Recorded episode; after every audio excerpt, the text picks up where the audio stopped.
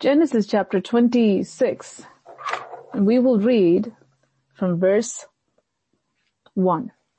There was a famine in the land besides the first famine that was in the days of Abraham. And Isaac went to Abimelech, king of the Philistines, in Gerar. Then the Lord appeared to him and said, "Do not go down to Egypt, live in the land of which I shall tell you."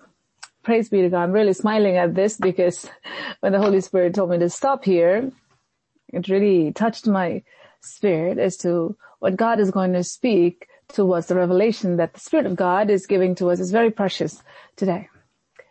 Verse two talks about the divine direction, divine guidance that comes from God Almighty. Divine guidance that comes from God Almighty in the lives of God's people in order to bring divine restoration. When God wants to restore something in your life, God will guide you towards that restoration. When God wants to do something in your life, God will lead you towards that restoration. God Almighty, He leads us. God Almighty, He will lead you. God Almighty, He will lead me. In this month of February and beyond, we need to hold on to the scripture. Whatever way God wants to bring restoration in our lives, which the Lord has promised, there's no question about it, God will lead us. He will lead us in the paths of righteousness into the place of restoration. I want to repeat.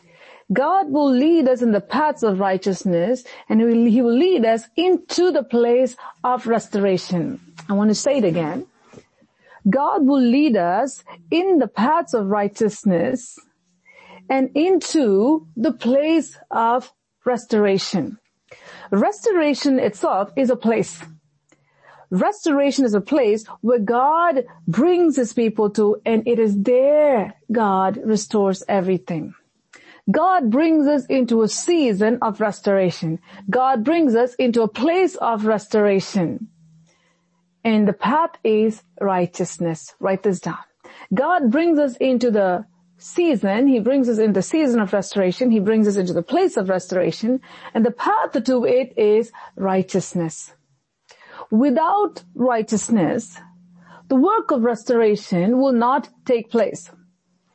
In order to go to the place of restoration, we need to walk in the paths of righteousness. And guess who leads us? God leads us.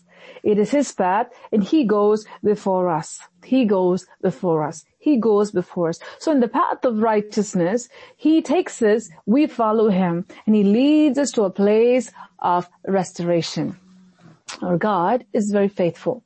When it came to Isaac, God led Abraham, and now God is leading Isaac, and God is bringing Isaac through a path. What kind of a path is it?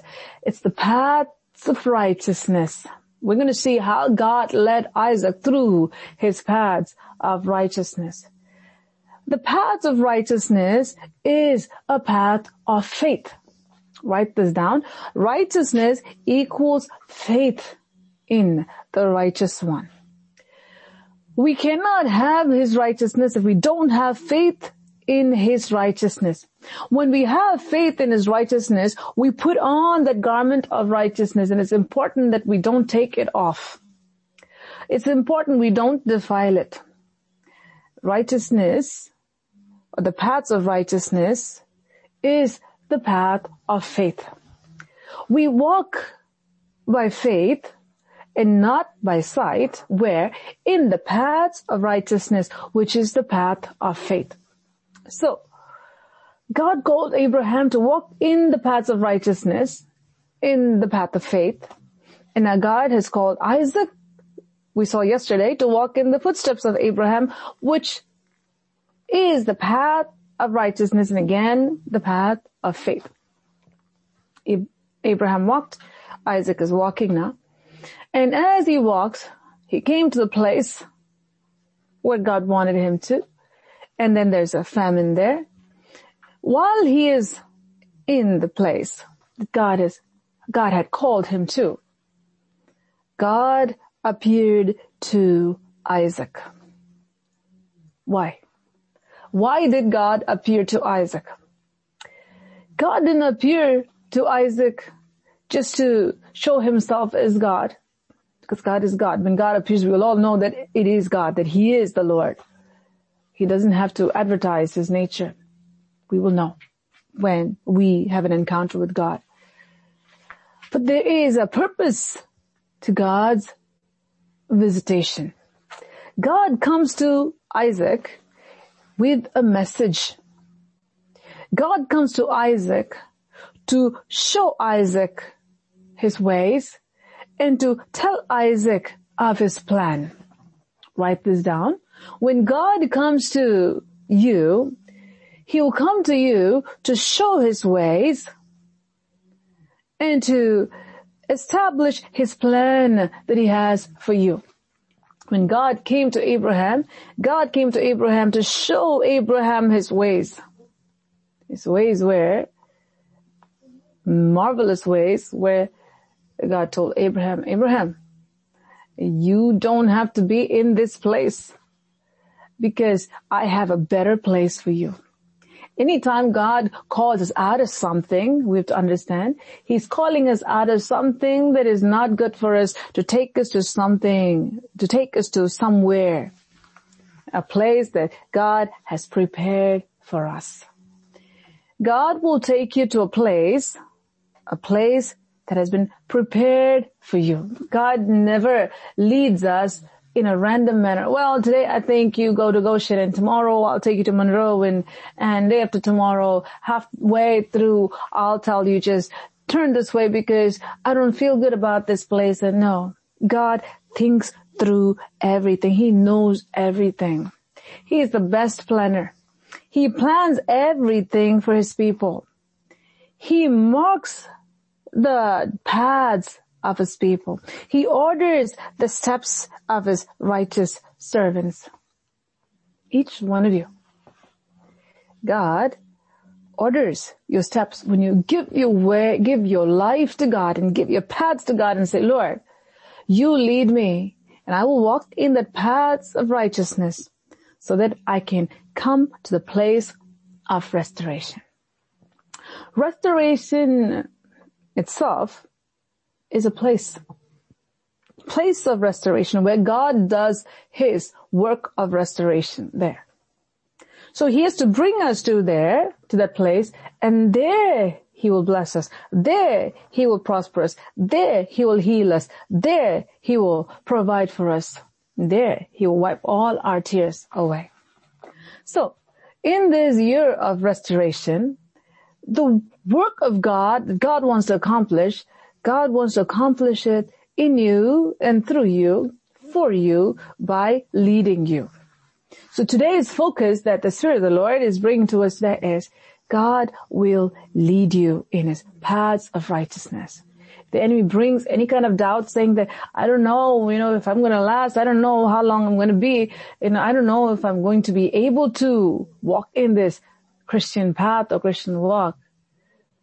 Tell that devil, get out in Jesus' name, because God has promised to lead me in this new year.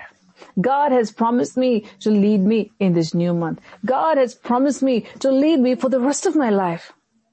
And where will he lead you? He will lead you in the paths of righteousness to a place of restoration. He will bring you to that place, and there he will nourish you. There he'll flourish you. There. And you call that spiritual Canaan. It's called your spiritual Canaan. Your spiritual Canaan is a place where God will flourish you. Uh, you need to walk in the paths of righteousness, and he will lead you. So God appears to Isaac and he says, do not go down to Egypt. Live in the land of which I shall tell you. He he says, Isaac, don't go down to Egypt. What is God doing here? God is being Isaac's wonderful counselor. God is giving Isaac his counsel. He's telling Isaac, well, he could have just sat somewhere and he could have just said, let Isaac do whatever he want, wants to do. No. Isaac must have prayed. Isaac must have sought the Lord. He was a man of prayer. Isaac would have said, Lord, I don't know. There's a famine here. What do you want me to do? I don't know, Lord, because it was God who called him. And he heard the call of God, and he was also walking in the footsteps of Abraham. God came to Isaac, and he said, do not go down to Egypt. Live in the land of which I shall tell you. See, the sentence, then the Lord appeared to Isaac and said, is a very powerful sentence. Isaac's life drew God to where Isaac was.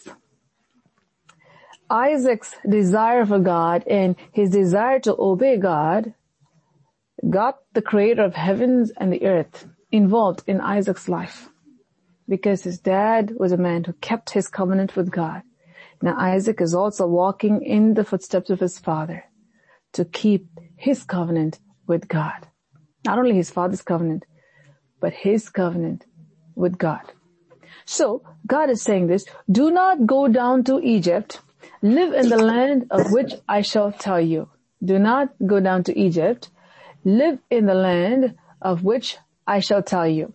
So when God says, God says over here, do not go down to Egypt. Don't go down to Egypt. Just stay here and I shall tell you. So go here or don't go here is a direction that comes from God. We must really be careful to listen to the voice of the Holy Spirit. When the Lord says, go here, we go. When he says, don't go, don't go. Even if it looks contrary to human wisdom, appears contrary to human wisdom, we must be very keen on obeying God because he is all wise. When the counsel comes from the wonderful counselor, we should just take it and simply do it even when it doesn't make sense. God is speaking to us today. In order for God to prosper you, God will give you specific directions this year, very specific ones. In order for God to do a work of restoration in your life, God will lead you in his paths of righteousness.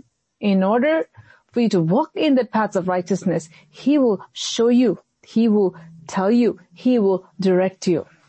So in Isaac's case, God appeared to Isaac and he's talking to him.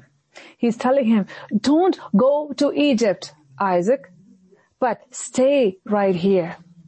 And he says, I will be with you and bless you.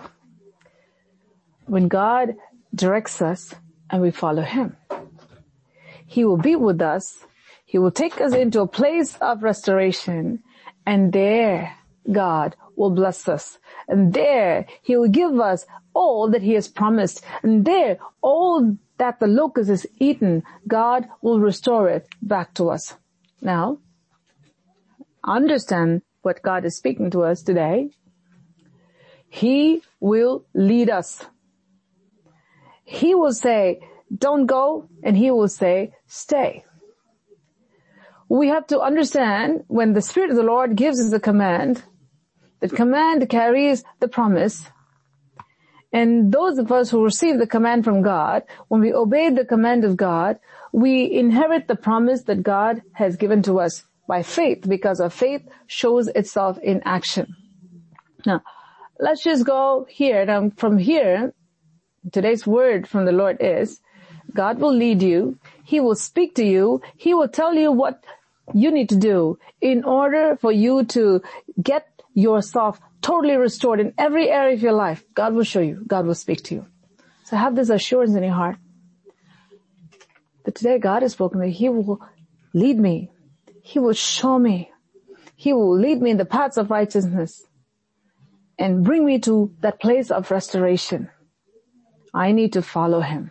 If he's going to lead you to a place of restoration in the paths of righteousness, then there are places, there are times where his leading will take us to a path, take us through a path of testing, where our faith will be put to test.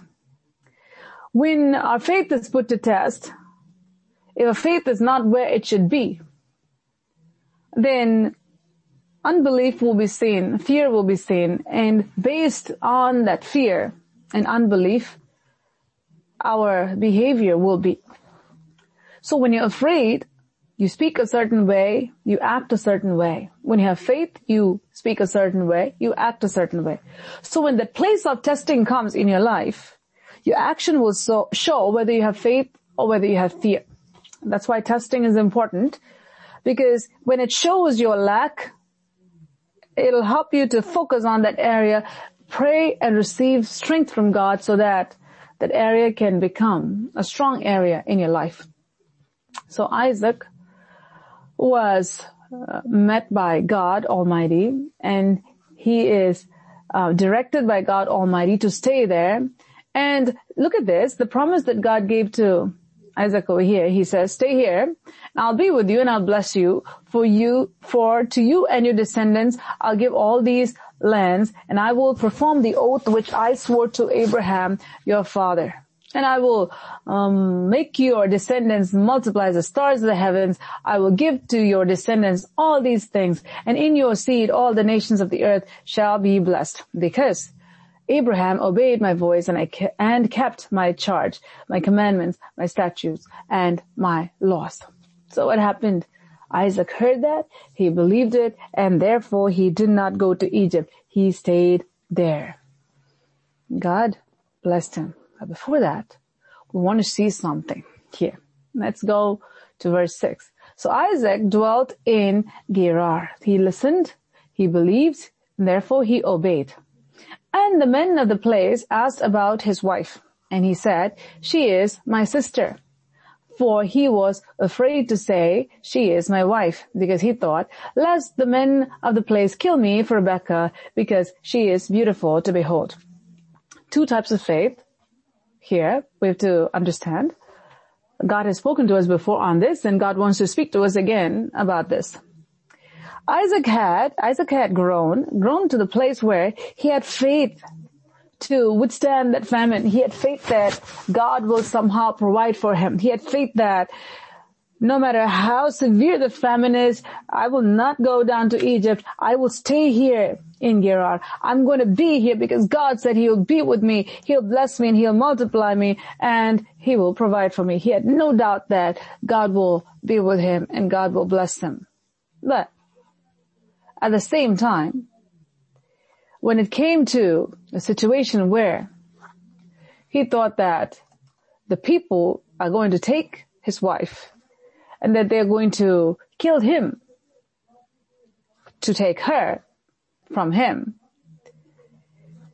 he did not fully believe in the promise that God gave at that point, even though he believed. So his faith was to an extent there where he believed that I'm not going to die in this famine. God will be with me. But when it came to his life where he was threatened, uh, his life is going to come to an end, that somebody is going to kill him for his wife Rebecca. At that point, he gave room to fear. How did this man of faith was able to keep his entire family and his household and everything that he had? He had lots of animals and everything, but when there was a famine, how did he have that faith to withstand that and to stay there, believing in what the Lord said? It's a big faith. But a man who had such a faith, how did he do such a thing like this we see here? That he didn't trust the Lord for his life. If God said that he's going to bless him and his descendants, that means he has to live in order to see his descendants. He has to be alive in order for God to bless him and increase him. But somehow, in that place, he lost focus.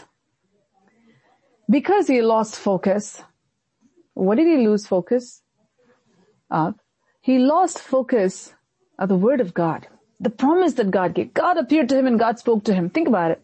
How many times in your life has God spoken to you? How many times in your life has God given you his word? How many times in your life God said, I'll be with you. I'll be with you. Don't be afraid. I'll be with you. Don't be afraid. I'll be with you.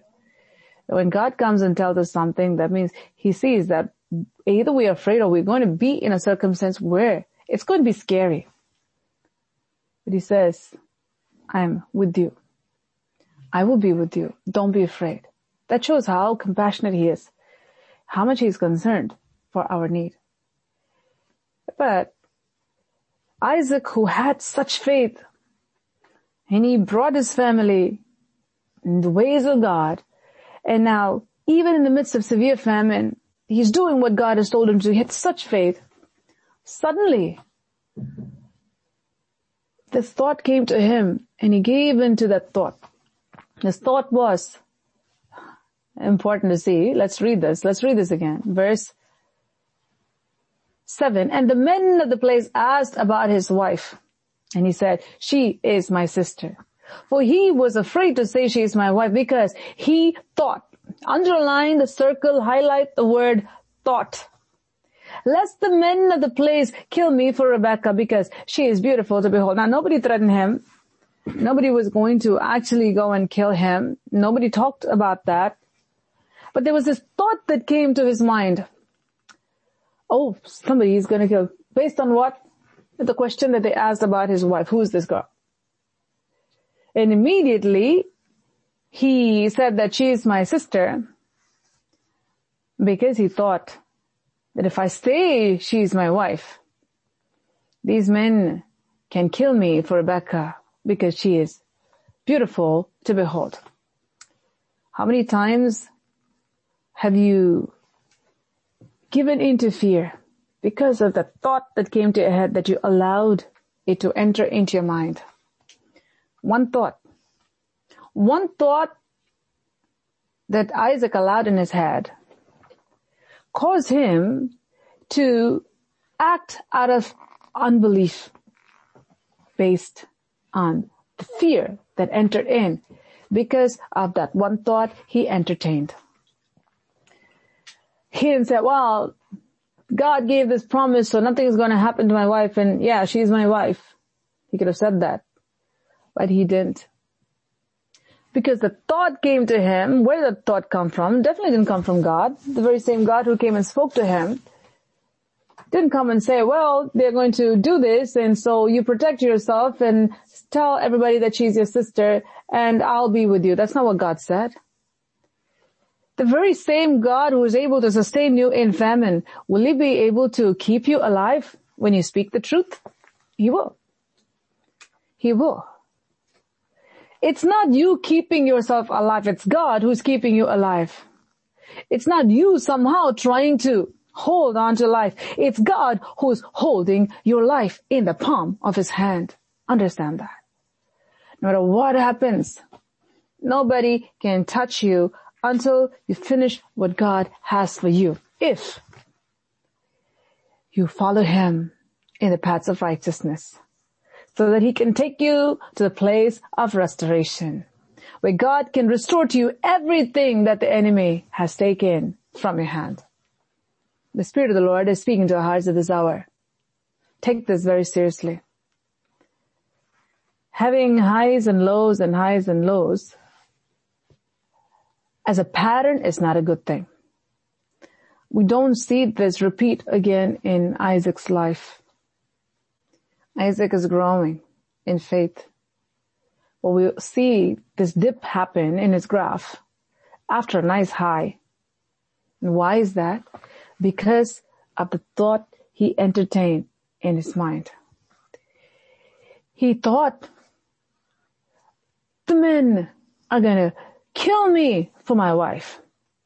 Where did that thought come from? Think about this. Is this from God? That thought was not from God. When God spoke life and this thought of death comes to Isaac all of a sudden, based on what he saw, is that thought from God? No. If God has promised you life, if God has promised to fulfill his promises in your life, don't give room to the thought that is contrary to what God has spoken to you and about you. It's important. If God has spoken to you, God came and spoke to Isaac. This is why God came and spoke to him. Imagine if God never spoke to him. This is why God came and spoke to him, because God knew something was going to happen and Isaac was going to be tested. Isaac won in phase one. He passed in phase one. But in phase two, Isaac fails here because he gave room to that thought that is not from God. He gave room to that fear that is not from God. He gave room to the idea that was foreign to God. Because God said, you're going to live, Isaac. I'm going to be with you. If Isaac has God with him and God said that Isaac is going to live, how come, how come Isaac can give room to the thought that, wow, I'm going to be killed? No, that's not going to happen. Do you know how the man of faith who trusted God so much to the extent that that severe famine couldn't stop him from trusting God, that he took God's word and he obeyed it and he stayed right there? How did he all of a sudden got so scared that he couldn't say that his wife was his wife? You know why? Because the enemy shot an arrow and he didn't have the helmet that he needed to have. My God saves. What is that helmet of salvation? What is that helmet of salvation that God has given to his people? God is my Savior. Faith in the saving power of God. No matter where you are, keep that on. Know that nothing can touch you without the will of the Father in heaven. He is your Savior. God is your Savior. He saves your body, he saves your mind, and he saves your soul. He restores your body, he restores your mind, he restores your soul, he restores your family, he restores your finances. He is the mighty restorer. And he says, I'll be with you. Stay here. I'll be with you. In the midst of the famine, when God's word comes to us, whatever may happen after that, don't take your eyes off of his word. Whatever comes your way, I want to give you a secret here. It's very important, very powerful. It'll help you through the tough times. We'll all face tough times. We're all in this world. And whatever we face, it's important for us to face it using God's principles with God by our side. So, God gave Isaac a promise. And now, the promise that he has given is being put to test. He passed the first test, which was to stay there. And he stayed. But while he stayed there, now the test is getting a little tougher, so to speak, where like the people are coming to find out about his wife. What do you think he should have done? Why did he fail here? In your life, when a similar test comes, whatever area that may be, not the exact same thing that's happening here, how will you pass the test? There's something that God wants to talk to you about right now.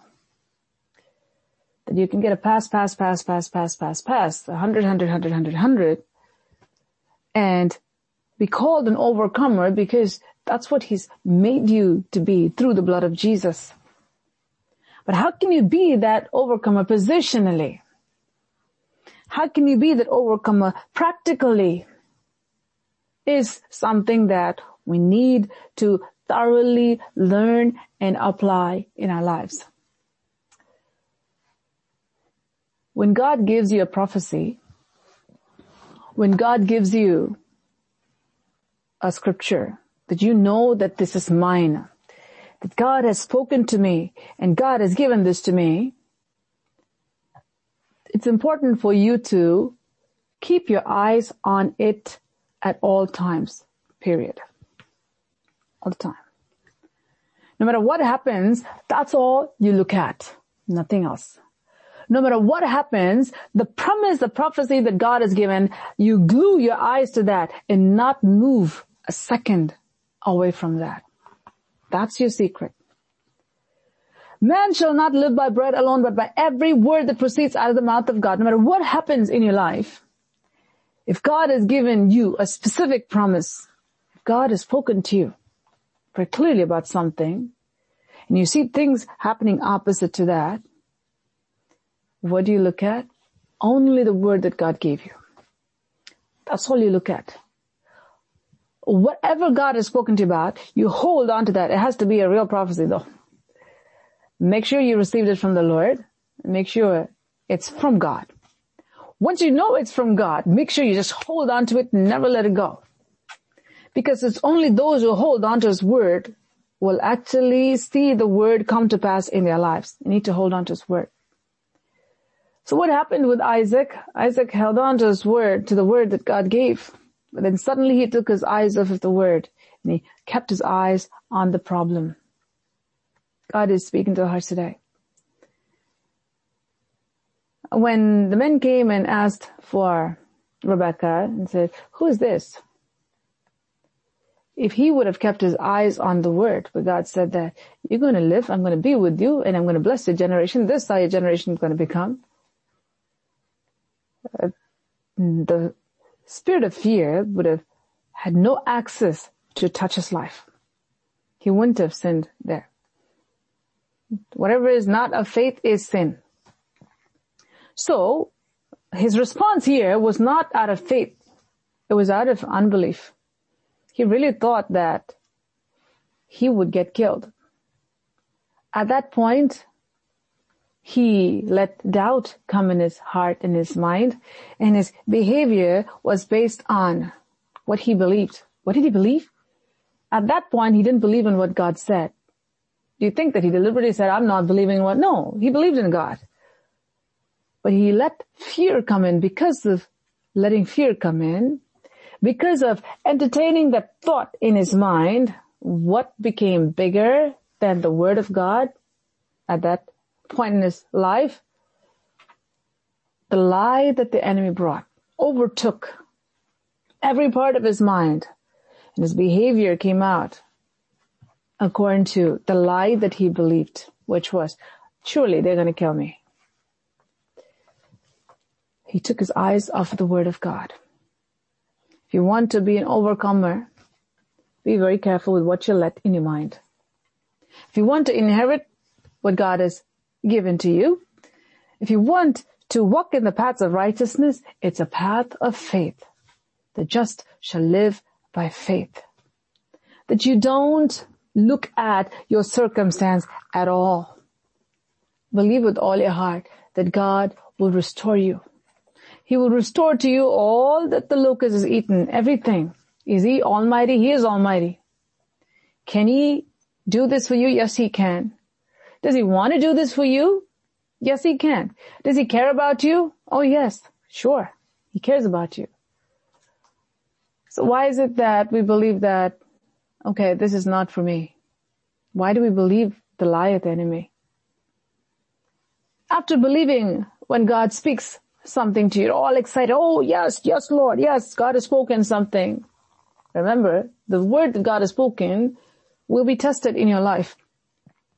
That's where you need to pass the test, by keeping your eyes on what God has spoken, not wavering at all. Abraham went through this, but then he grew in faith, never made this mistake. Same mistake Isaac makes. But Abraham came to a point where he never wavered in his faith. Isaac too came to a place where he never wavered in his faith. God is speaking to your hearts at this hour. If you want to live an overcoming life, if you want to see God restore to you that which the enemy has stolen, don't give any room for the enemy to bring any thought that is not of God. Satan is not going to bring in thought that's from God. Only the Holy Spirit does. The evil spirit brings lies, fear. When you give room to that thought, then you know what happens? Fear grips your heart. First thing was, oh, the people are going to kill. kill me. But when he entertained that thought, fear gripped his heart. So out of fear, he is speaking whatever he was speaking at that time. Never give in to fear and never react out of fear. Your actions, your behavior should be as a result of your faith in God and what God has promised to you. You see here, it came to pass when he had been there a long time that Abimelech, king of the Philistines, looked through a window and saw, and there was Isaac, showing endearment to Rebekah, his wife. Then Abimelech called Isaac and said, quite obviously, she is your wife, so how could you say she is my sister? Isaac said to him, because I said, lest I die on account of her. What happened over here? What happened, Isaac? You listened to the Lord, you believed in his word, and you didn't move out of here. But what happened to you all of a sudden? He got scared of the people. He got scared of Abimelech. He got scared. He wasn't scared about the famine. He got scared of the people. We need to have faith in every situation. Having faith in one area is good. You need to transfer that faith in every area of your life. You know, this illustration comes to me that God wants me to um, share with you, which is, you know, in um,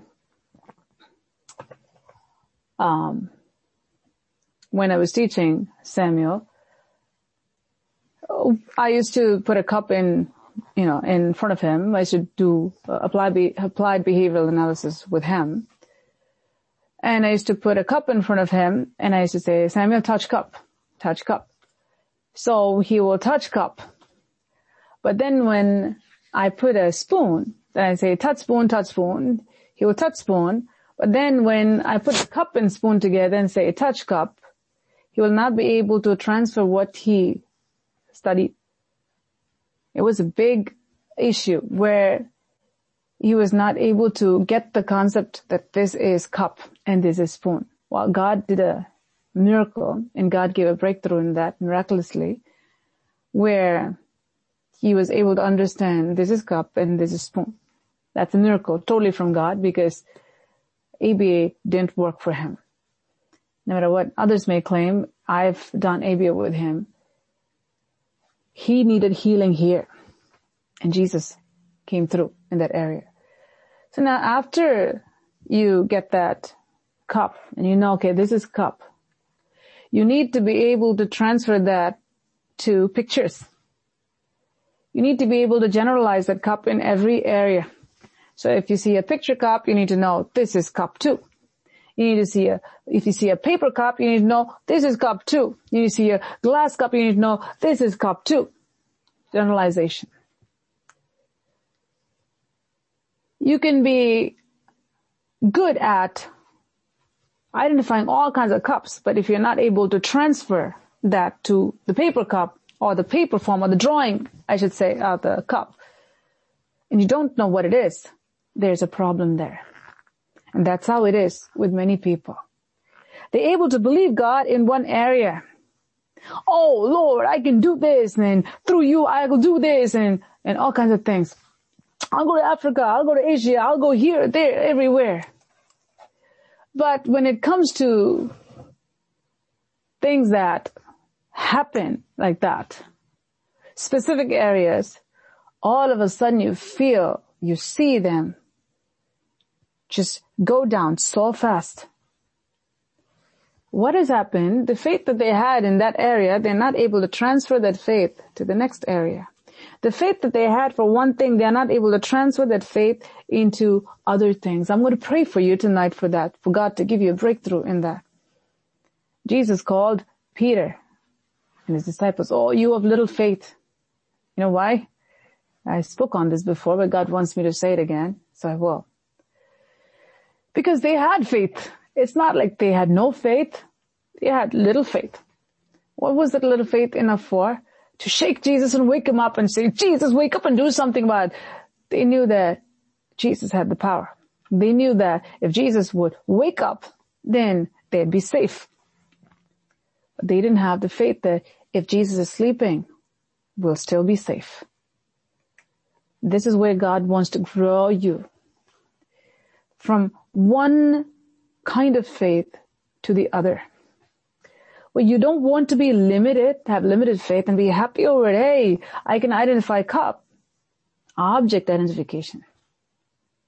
But when it comes to paper, drawings, picture, when you're not able to transfer that, you need a breakthrough. You need to trust God in every situation, no matter how it may appear. Isn't God the same? Was he able to help you at that time there? Did he, did he heal you of whatever that was there before? So what happened now? Why are we letting discouragement to come in? How come we listen to the voice of the enemy? That thought. That thought. We need to have that thought under subjection. God's word says, every thought that rises itself against the knowledge of Jesus Christ, what God has spoken, bring it down, bring it down, bring it down. We have the power for that. How can you bring that thought down? How can you bring that thought as captive? How can you really smash that and bring it down to nothing? How? Only thing you need to do. Throw the word of God, the promise of God that God has given, right over that voice of the enemy. Throw it. It'll just bring that down to nothing. For the weapons of our warfare are not carnal, but they are mighty through God to the pulling down of strongholds. How do you, how do you, how do you pull down the strongholds of the enemy? How? How? By saying that, well, I have the strength and I can, no, that's not going to work. That's not going to work. Satan is not afraid of you. He's not afraid of your words. He's not afraid of me. He's not afraid of my words. If I don't have Jesus inside of me.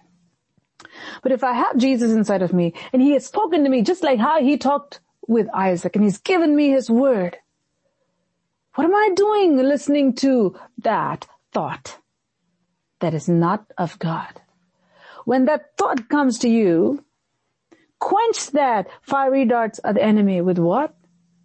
With a shield of faith. What is it? How do you use that shield of faith? Somebody can say, well, I wish I had a big shield. I can just hide behind it. Right now, I don't have anything. So I don't know how to really apply the word of God. Yes, you won't know. If you're not walking with God, you won't know. Take the word of God. Place it before you. Take the word of God. Throw it on the enemy. That's bigger than any, any weapon. Sword. Shield. It's all interchangeable. Understand. The sword of the Spirit is the word of God. The shield of faith is what? It's still your faith in what? The word of God. Everything comes to the word of God. The sword is the word of God. If you don't have faith, then it's no good.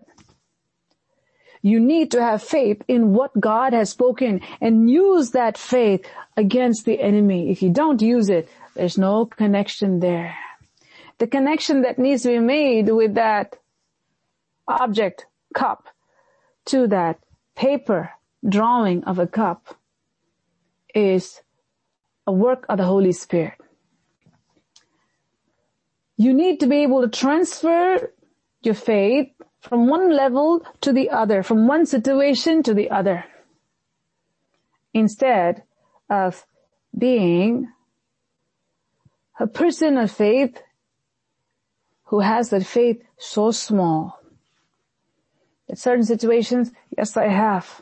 You know, some people, when it comes to other people's problem, they'll have big faith. They'll say, God can do it, and yes, and this and that, and I know my God is able, and, and let me tell you, let that very same thing come to them, see how they'll react.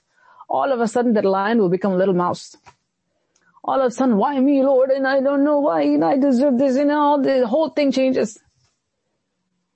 Where is your faith? So Jesus will say, where is it?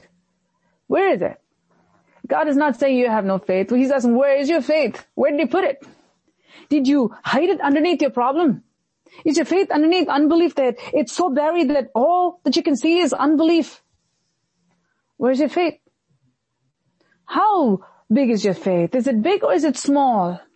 Are you able to believe God for everything, no matter how difficult your situation may be? How big is your faith? Where is it? Where's your faith? Take the word of God.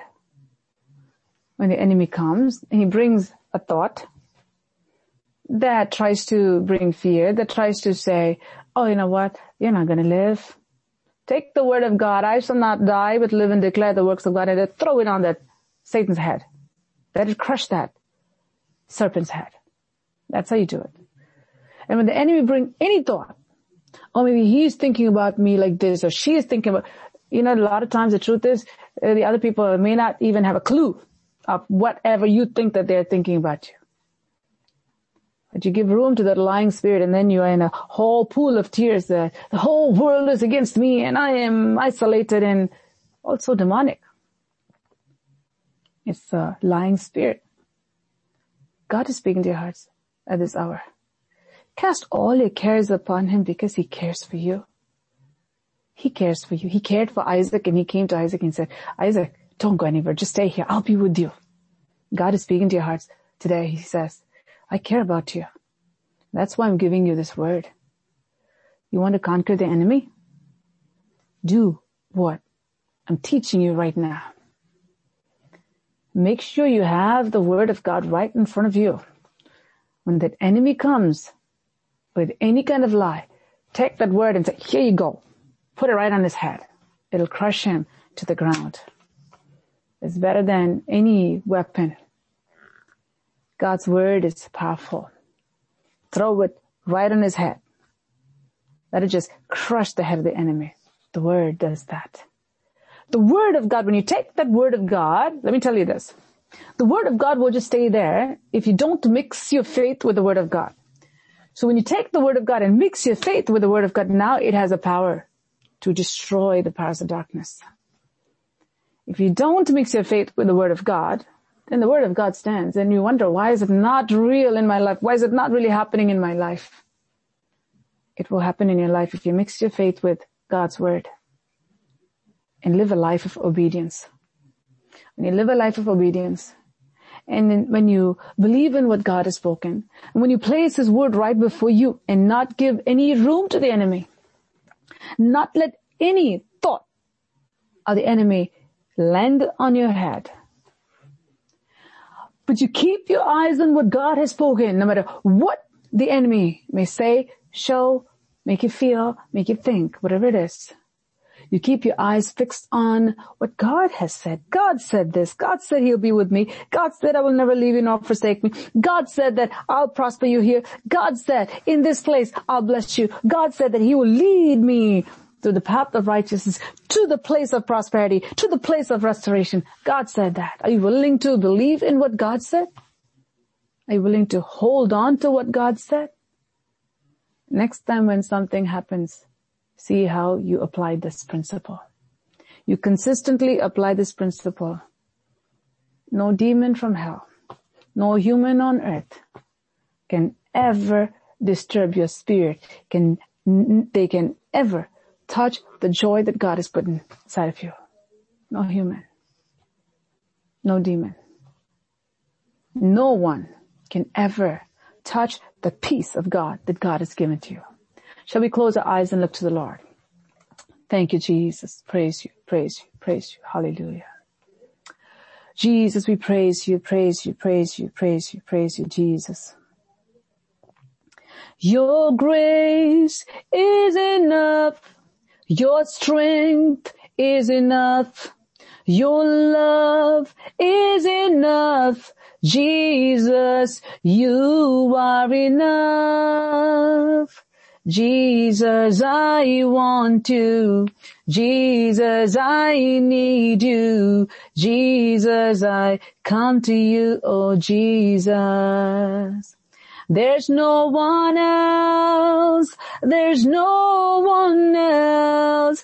There's no one else like you. There's no one else. There's no one else. There's no one else beside you. Oh, there's nothing, Lord, I desire beside you. No one can compare to you. Hallelujah. And so we come to you at this hour, Father, and we just lay ourselves at this altar of God. And we say, Father, have your way. Father, have your way. Father, have your way. Thank you, Holy Spirit. I'm going to pray for you at this hour. But God will help you to make that transfer of faith from one situation to the other. God will help you to make that connection that comes from the working of the Holy Spirit. Hallelujah. That you'll be able to understand what God is speaking, and you'll be able to apply what God has spoken. Hallelujah. Thank you, Jesus. Thank you, Jesus. Thank you, Jesus. Thank you, Jesus. God will lead you in the paths of righteousness, and he'll bring you to a place of restoration. Hallelujah. God will lead you in the paths of righteousness to bring you to a place of restoration. Hallelujah. There's no restoration without walking in righteousness. Hallelujah. Thank you, Jesus. Thank you, Jesus. Thank you, Jesus. Thank you, Jesus. Father, I thank you, Lord, at this time. I bring your precious people before the throne of grace. Hallelujah. And I ask you to touch them, Lord, at this hour. Oh, Jesus, Jesus, Jesus, Jesus, Jesus, Jesus, Jesus. Oh,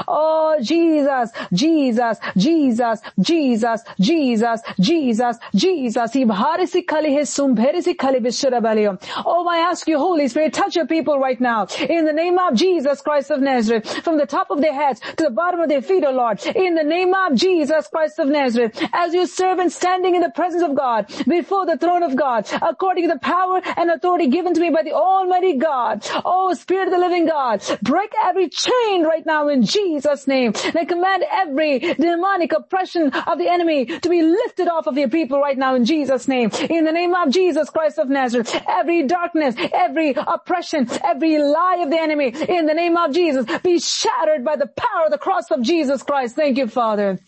Thank you, Lord. Thank you, Lord. I come against every spirit of discouragement in the name of Jesus Christ of Nazareth. I come against every spirit of hopelessness in the name of Jesus Christ of Nazareth. In the name of Jesus, Father, touch your people right now. In the name of Jesus, every shackle of discouragement be broken in Jesus' name. Every shackle of fear be broken in Jesus' name. Every shackle of hopelessness be broken in Jesus' name. May faith arise in the name of Jesus. May strength arise in the name of Jesus. May hope arise in the name of Jesus Christ of Nazareth. And I ask you, Father, that your power may rest upon your people. Let your power fall upon your people in the name of Jesus, to be able to transfer their faith, O Lord, from one situation to the other in the name of Jesus Christ of Nazareth. And every form of disconnect in faith in their lives be broken in Jesus' name. Every spiritual disconnection, every demonic disconnect of faith in the name of Jesus be broken right now in Jesus' name. In the name of Jesus Christ of Nazareth, Holy Spirit, touch your people. Holy Spirit, touch your people. Holy Spirit, touch your people. May the transforming power of the Lord God Almighty touch your people right now in Jesus' name.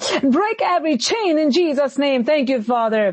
Thank you, Lord. Thank you, Lord. Thank you, Lord. Let your spirit overflow in the name of Jesus. Let your spirit overflow in the name of Jesus. Let your spirit overflow in the name of Jesus Christ of Nazareth. Oh, Father, Father, Father, in the name of Jesus Christ of Nazareth, revive the spirits of your people right now in Jesus' name. In the name of Jesus Christ of Nazareth, strengthen your people, Lord, in Jesus' name. Wherever they are weak, oh Father, in the name of Jesus, may the strength of the Almighty God grip them right now in Jesus' name. Thank you, Father. That they may lay hold of your word, O Lord, in Jesus' name. In the name of Jesus Christ of Nazareth, strengthen the hands of your people. Strengthen the legs of your people. In the name of Jesus. Oh, let your word dominate their minds. Let your word dominate their spirits. Let your word dominate their souls. Let your word dominate their beings. In the name of Jesus. Let your word dominate their circumstances. In the name of Jesus Christ of Nazareth. Abba, touch your people right now. In Jesus' name. Touch your people right now. In Jesus' name. In the name of Jesus Christ of Nazareth. Nazareth. Oh, Spirit of the living God, in the name of Jesus, I come against every form of wavering mind in Jesus' name, and every form of wavering mindset in the name of Jesus Christ of Nazareth. I curse the works of darkness in Jesus' name. Oh, the spirits of darkness that are causing these wavering minds, I curse those in Jesus' name. In the name of Jesus, every form of mental instability, I curse you in Jesus' name. Every form of spiritual instability, I curse you in Jesus' name. In the name of Jesus Christ of Nazareth. Oh, Spirit of the living God, touch your people,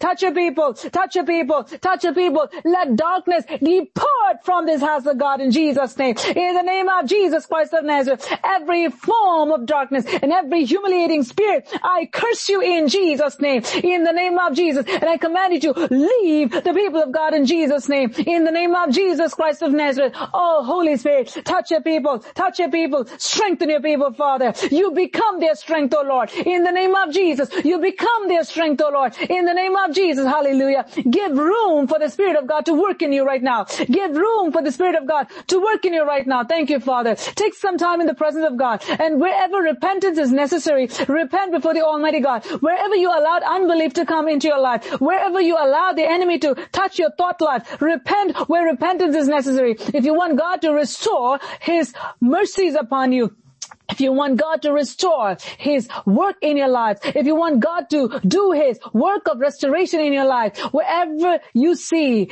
God, bring before you words of unbelief. Confess that before God. Repent before God. Tell the Lord, Lord, I'm not going to look at the winds and the waves. I'm not going to look at what's around me. Lord, I'm going to keep my eyes on you, Jesus. Hallelujah. Repent where repentance is necessary. Wherever, wherever you slipped and you put your foot out of the paths of righteousness, confess that before God and repent and mend your ways before the living God. If you want God to do His work of restoration, you must be on point with God. You must walk in the paths of righteousness. In order for you to go to a place of restoration, you must walk in the paths of righteousness. Thank you, Holy Spirit. Thank you, Holy Spirit. Take some time. Take some time in the presence of God and give yourself over to the Lord and tell the Lord, oh, Spirit of the living God, wash me clean. Not just a confession, but you need to have repentance. Confession, mere confession is not necessary. It's not going to do much in your life. You need to confess and repent. You need to forsake your sin. Thank you, Heavenly Father. Forsake the sin of unbelief. Forsake the sin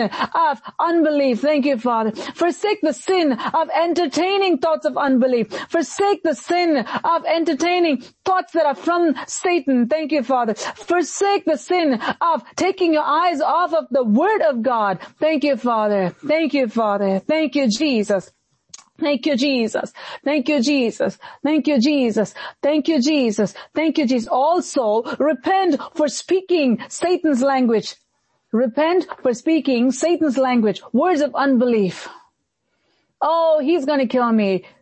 Oh, because of this, he's going to kill me. Those were not God's words. God didn't say that. Satan said that. And Isaac repeated what the enemy said in his mind. There are times in your life where you spoke the words of the enemy. Whatever Satan said, you spoke about your future. You spoke about your family. You spoke about your children. You spoke about your finances. You spoke about whatever God spoke. Opposite to what God spoke, you spoke. Listening to the voice of the enemy. Repent. You spoke about your spiritual life. You spoke opposite to what God had spoken. Ask the Lord to forgive you and repent and, and make a commitment right now in the presence of God that I'm never going to toy in this area. I'm never going to play in this area. I'm never going to toy with this sin of unbelief. I'm never going to go into this area of entertaining the voice of the enemy. Thank you, Heavenly Father. Thank you, Jesus. Thank you, Jesus. Take some time. Take some time in the presence of God. Thank you, Father. Thank you, Father. Thank you, Father. Thank you, Father. Oh, praise you, praise you, praise you, praise you, praise you. Hallelujah. Oh, I praise you, I praise you, I praise you, I praise you, I praise you, Lord Jesus. Thank you, Lord, for this glorious month of February. Thank you for all that you've done thus far. And thank you for all that you're going to do. Oh, my precious Savior. Thank you, Lord. Thank you, Lord. You never failed. You've never failed us. You can never fail us, oh Father. Thank you, Lord. You lead us in the paths of righteousness. You yourself will lead us. You yourself will lead us. And you are the one who is leading us. Hallelujah. Let no other voice lead us, O Lord. Let no one allow any other voice other than the voice of the Holy Spirit to dictate their thinking, to dictate their language, to dictate their confession, and to dictate their behavior. Oh, thank you, Heavenly Father. Thank you, Jesus. Thank you, Jesus. Thank you, Jesus. Thank you, Jesus. Thank you, Jesus. Cover your people with your precious blood, O Father. Thank you, Father. Thank you, Lord. Thank you, Lord. Thank you, Lord. Let your work of restoration begin in the lives of your people. May your people see the work of restoration, God's restoration taking place in their marriages, in their families, in their finances, oh, in their soul, in their bodies, at their workplaces, in the name of Jesus, all the areas that Satan has touched. May your people see the work of God Almighty, the restorative work of God Almighty taking place, oh Father. Thank you, Jesus. Thank you, Jesus. Thank you, Jesus. Thank you, Jesus. Thank you, Jesus. Thank you, Jesus. Thank you, Jesus. Hallelujah. Who has despised the day of small beginnings? Thank you, Jesus. Who has despised the day of small beginnings? Hallelujah. The work of God, the restorative work of God, when it begins, it may look small. Don't despise it. Don't look at what's not done and miss out on what God is doing. Some people are never content. Instead of thanking God for what God is doing, they'll be constantly looking at what's not done and complain. Don't do that. They'll grieve the Holy Spirit. Don't despise what God is doing right now. It may appear small. It may look like small beginnings, but it's leading towards something big. One stone upon another. Hallelujah. That's how a good house is built. Don't despise the beginning work of God in your life. Don't give room to discontentment. It's a very demonic spirit. Thank God for what God is doing. And expect God to do greater things by keeping your eyes on the promises of God, the prophecies that God has given. And no matter what happens, speak the word of God. Speak the word of God. Speak the word of God. Thank you, Jesus. Thank you, Jesus. Thou wilt keep him in perfect peace, whose mind is stayed on thee, because he trusts in thee. Thank you, Father. As your servant standing in the presence of God, before the throne of God, according to the power and authority given to me by the Almighty God, I bless your people with this blessing that you alone can bless them with, that they may lay hold of this great promise that you've given, O Father. As you blessed Isaac, you'll bless your people. As you restored to Isaac, you'll restore to your people. As you blessed Abraham in all things, you'll bless your people in all things. May they walk in the paths of righteousness, following the leader, the Lord Jesus Christ, and come to a place of restoration where he himself will restore. Hallelujah. With this blessing, I bless them with, that their faith may go to a new level, where your people may be able to believe you for everything, in every situation. And I thank you for doing this. For this I ask, in Jesus' name. Amen. Amen. Thank you, Jesus. Thank you, Jesus. Thank you, Jesus. Amen. Thank you, Jesus. Thank you, Lord. Thank you, Lord, for your precious word. Thank you, Lord, for the release of your blessing, Lord, to cause us to leave every wavering lifestyle and thinking patterns, Lord, to be just believe in the living God. You said only believe. Thank you, Lord Jesus. Thank you, Lord. Thank you, Lord. Thank you, Lord. We praise you and magnify your name, Lord. Continue to lead us, Lord, to the realm, Lord, that you want us to live in. More and more of the supernatural. We thank you, Father. We yield ourselves to you, Lord. We thank you, Lord. We thank you, Lord. We thank you. In Jesus' mighty name, we praise you for the miracles. We thank you for the more things, for more things that you want to do in our lives. We thank you, Lord, for your loving kindness in Jesus' precious name. Amen.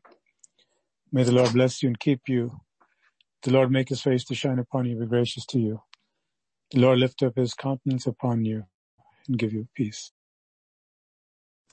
Amen. May the grace of the Lord Jesus Christ, may the love of God the Father, and the sweet fellowship of his Holy Spirit rest and remain with us all now and until we see Jesus face to face. Amen. Amen.